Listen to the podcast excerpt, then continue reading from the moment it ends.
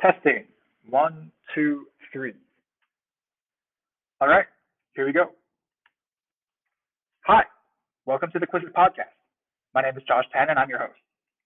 I'm a digital marketing strategist for a large performance marketing agency, and I decided to come on air to talk about the latest changes in digital marketing and provide an outlet for professionals to evolve their strategy. I started my career in paid search, but expanded my expertise to other digital media channels. In my current role, I examine industry changes to ensure we continue to develop the right innovation in delivering for our clients. I hope you enjoyed the discussion here. Remember to hit the follow button, and for more information, visit my site, quisitmedia.com. I wanted to start this first episode with a platform that I've worked with the most. I'm sure you can guess it Google. Chances are that anyone who works in digital marketing has logged into Google Ads, formerly known as Google AdWords, before its rebranding in the summer of 2018. I remember when this first came out that Google said it's because they are now more than words. And the team was basically, of course, you're more than words. You have YouTube and you want to make that more profitable. Google didn't release YouTube revenue numbers until recently, so we need to do a little financial archaeology here. YouTube users in 2018 was about 1.8 billion. Facebook, as a comparison, had 1.47 billion. It looks like Facebook's market cap was 374 billion that year versus Google's 724. Of course, each of them had more than just one platform, so this is by no means sound financial analysis. I'm just trying to illustrate why it was laughable at the time for Google to say, yeah, we're dropping words. When Google finally released YouTube revenue data, they disclosed that YouTube accounted for 10% of the company's total revenue. This is two years later than the period in question, which really means that the vast, vast majority of Google ads, 90% in fact, is still words. So just by comparison, Facebook was a much more profitable platform with similar daily average users. All said, as a PPC professional in those days, we just dismissed this this rebrand to Google needs an ROI on YouTube. Now that I think about it, others may have been thinking that Google was going to make a play for the display space because it released Smart Display a year prior. Those people would have been laughable at the time too, but they were more on the right track. The remainder of people are visionaries who instead focused on the word smart. I admit I was not one of these people, something I am looking to write every day now. For those who are not in digital marketing, I should probably not even say this part. There's maybe one person who is listening to this and might have already changed frequencies. But the mark of a good paid search professional, up until maybe two years ago now, was that you can beat Google at its attempt to automate. Agencies were hired on their ability to devise strategies to outsmart Google in getting them to pay higher CPC. This is why it was so hard to see what Google was really doing in the background. This is not about YouTube, display, or automation alone. This is really about the convergence of Google properties. Google is now packaging its various ad placements into automated campaigns that serve ads to any user. My take is that Google is creating campaigns that essentially follow people around until they make a conversion. What this means for advertisers is that you don't get to control how much you pay Google because you just don't have that ability. Either you run all these campaigns or your ads don't serve at all. Now, I'm not making Google to be the bad guy here. In fact, I think it's quite brilliant what they are doing. I've certainly seen significant improvements in conversion volume using products like Smart Shopping Discovery Ads. I also think that they're actually quite behind other platforms. Facebook has basically packaged Facebook and Instagram as a default. You can certainly opt out of one, but in most, if not all instances, that doesn't really deliver. There is an argument to make that Google is taking a page from Facebook's playbook, which I should really get into the habit of calling Meta. Smart shopping, discovery ads, and now Performance Max are essentially campaigns that can serve on all of Google's properties. They run on automated bid strategies with maybe a CPA or ROAS goal and the budget they are given. Other than that, Google essentially decides everything else bids, time of day, frequency, and really everything else. Oh, of course, you also do get to tell it which tag to use, which is important to retain a little bit of control. But tagging has been all over the place for a lot of websites that it's often looked over. Smart Shopping was this product that people didn't really know what to do with when it first came out. The idea of serving product ads on display, YouTube, and Gmail was in itself so foreign because the performance of each of those tactics against purchase behavior was so poor. The data that advertisers were seeing was that people just do not buy when they see an ad while scrolling different sites, apps, watching videos, or reading their emails. Top it off with the inability to layer in audience targeting and the lack of reporting or ability to exclude placements just made it so hard for advertisers to figure out what to do with this type of product. I've run this on many advertisers and I found a place for it in my shopping strategy. I'll make sure to release a blog on this soon. I really like it for a specific purpose where I use it. It's a good, quick way to ensure that you reach your efficiency goals, but there's more to do in order to drive volume. Discovery ads is generally one of my favorite ad types.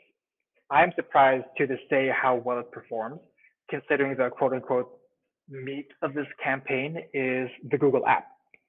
Not mobile Chrome, but the Google app itself.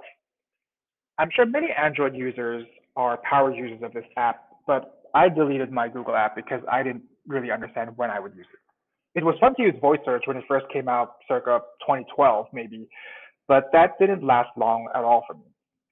I've seen nothing but success in using discovery ads, which is essentially ads on Google's Discover feed, which you can see in the app.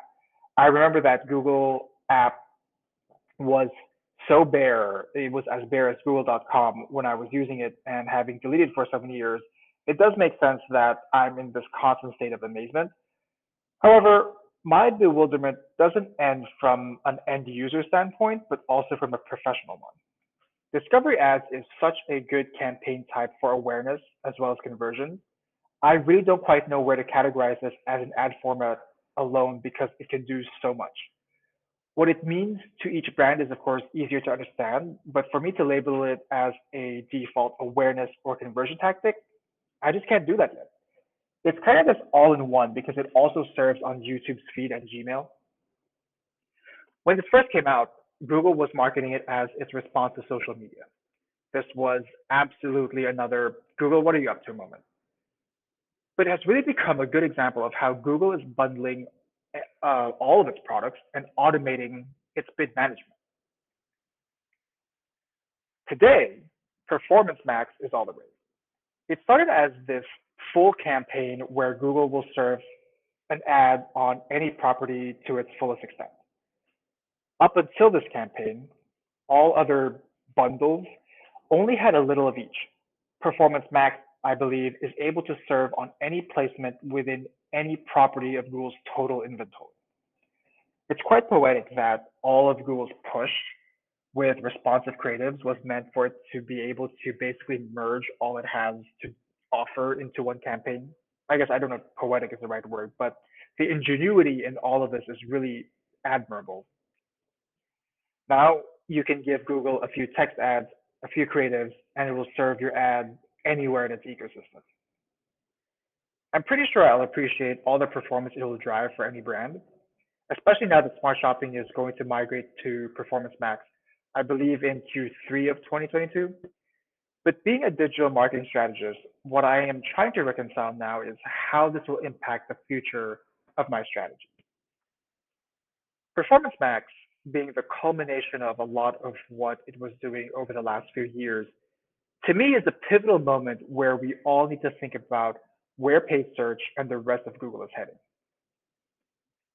It's not about the different levers you can pull within Google, but about how you position Google within your entire media plan. Google used to be focused on the bottom of the funnel, and with Performance Max, it's telling you that they can be anywhere in the funnel. This sounds cool for them to say, but not all brands need to focus on the whole funnel all at the same time. There's no immediate threat to being able to create tactic specific campaigns, text, PLA, discovery ads, YouTube, and so on. But if we zoom out and look at the digital marketing landscape as a whole, we really need to think about what the point of all of this is. Paid search has historically been measured by cost per lead slash acquisition or return on ad spend. The former is measuring how efficiently you can acquire a user who will eventually be a customer. And the latter measures how much revenue you are bringing in for every ad dollar spent. I'd argue that brands are quickly realizing, but maybe not articulating, that the goal of their campaigns is really customer acquisition. So not just a lead, not just acquiring an indicative customer, but acquiring an actual customer. And of course, this is what it was always meant to be, but somewhere along the way, we've kind of focused on very specific efficiency metrics. And I think a lot of people in the industry need a reminder as far as what all of digital marketing really is for a brand. But all in all, paid search and the rest of digital marketing is really about acquiring an actual customer, someone who will pay for products purchased or services rendered, not someone who is still thinking about it. Optimizing toward CPL, CPA doesn't really report on the full picture unless you implement some sort of closed loop reporting. Even then, Google is saying that that is an antiquated way of measurement and that you need to pass back the value and optimize toward customer value to the brand. I agree. Some of you might be thinking, well, this is return on ad spend. Not exactly. Return on ad spend is simple math by dividing gross revenue generated by gross ad spend. Gross ad spend means that it doesn't take tech fees, agency fees, or marketing department costs into account. Gross revenue generated means it doesn't account for cost of goods sold, handling fees, and so on. Value-based bidding is Google's latest push in automation, and it's designed to take more of these variables into account. There's no mandated variables here, so you can really weigh attributes by what makes sense for each individual brand. But the idea is configuring that revenue number reported to take more of these costs into account and really track the profit you can make from a customer acquired. Where this differs is in who you are prioritizing with your budget. Say you're down to your last $20 and you need to choose between one of two customers to serve that last ad. Your product is, I don't know, apparel. You have two items that are similar in price, but different in cost to you. Optimizing toward ROAS would just select whichever item has a lower CPC. Now, optimizing to value, value being measured by margin, would select the item that has a lower cost and therefore higher margins.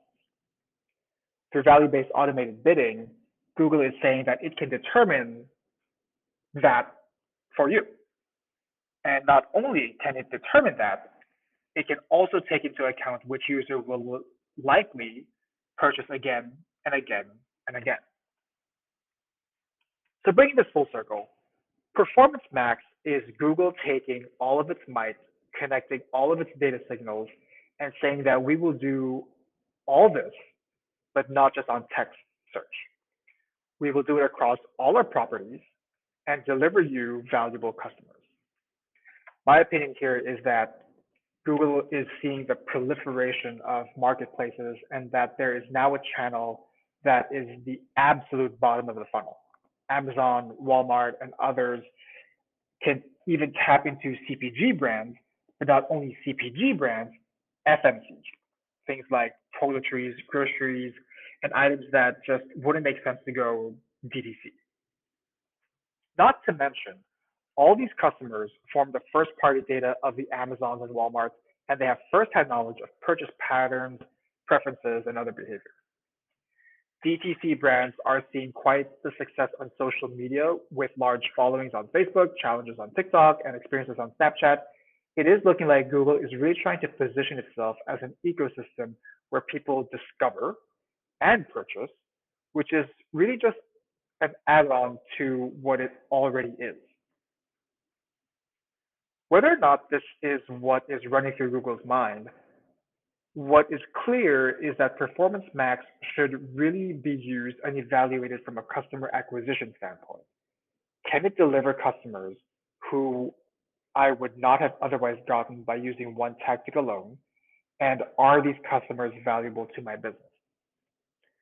I cannot decide how much I'm spending on individual tactics within this campaign type. So the value I am getting needs to outweigh the inability to control the different levers.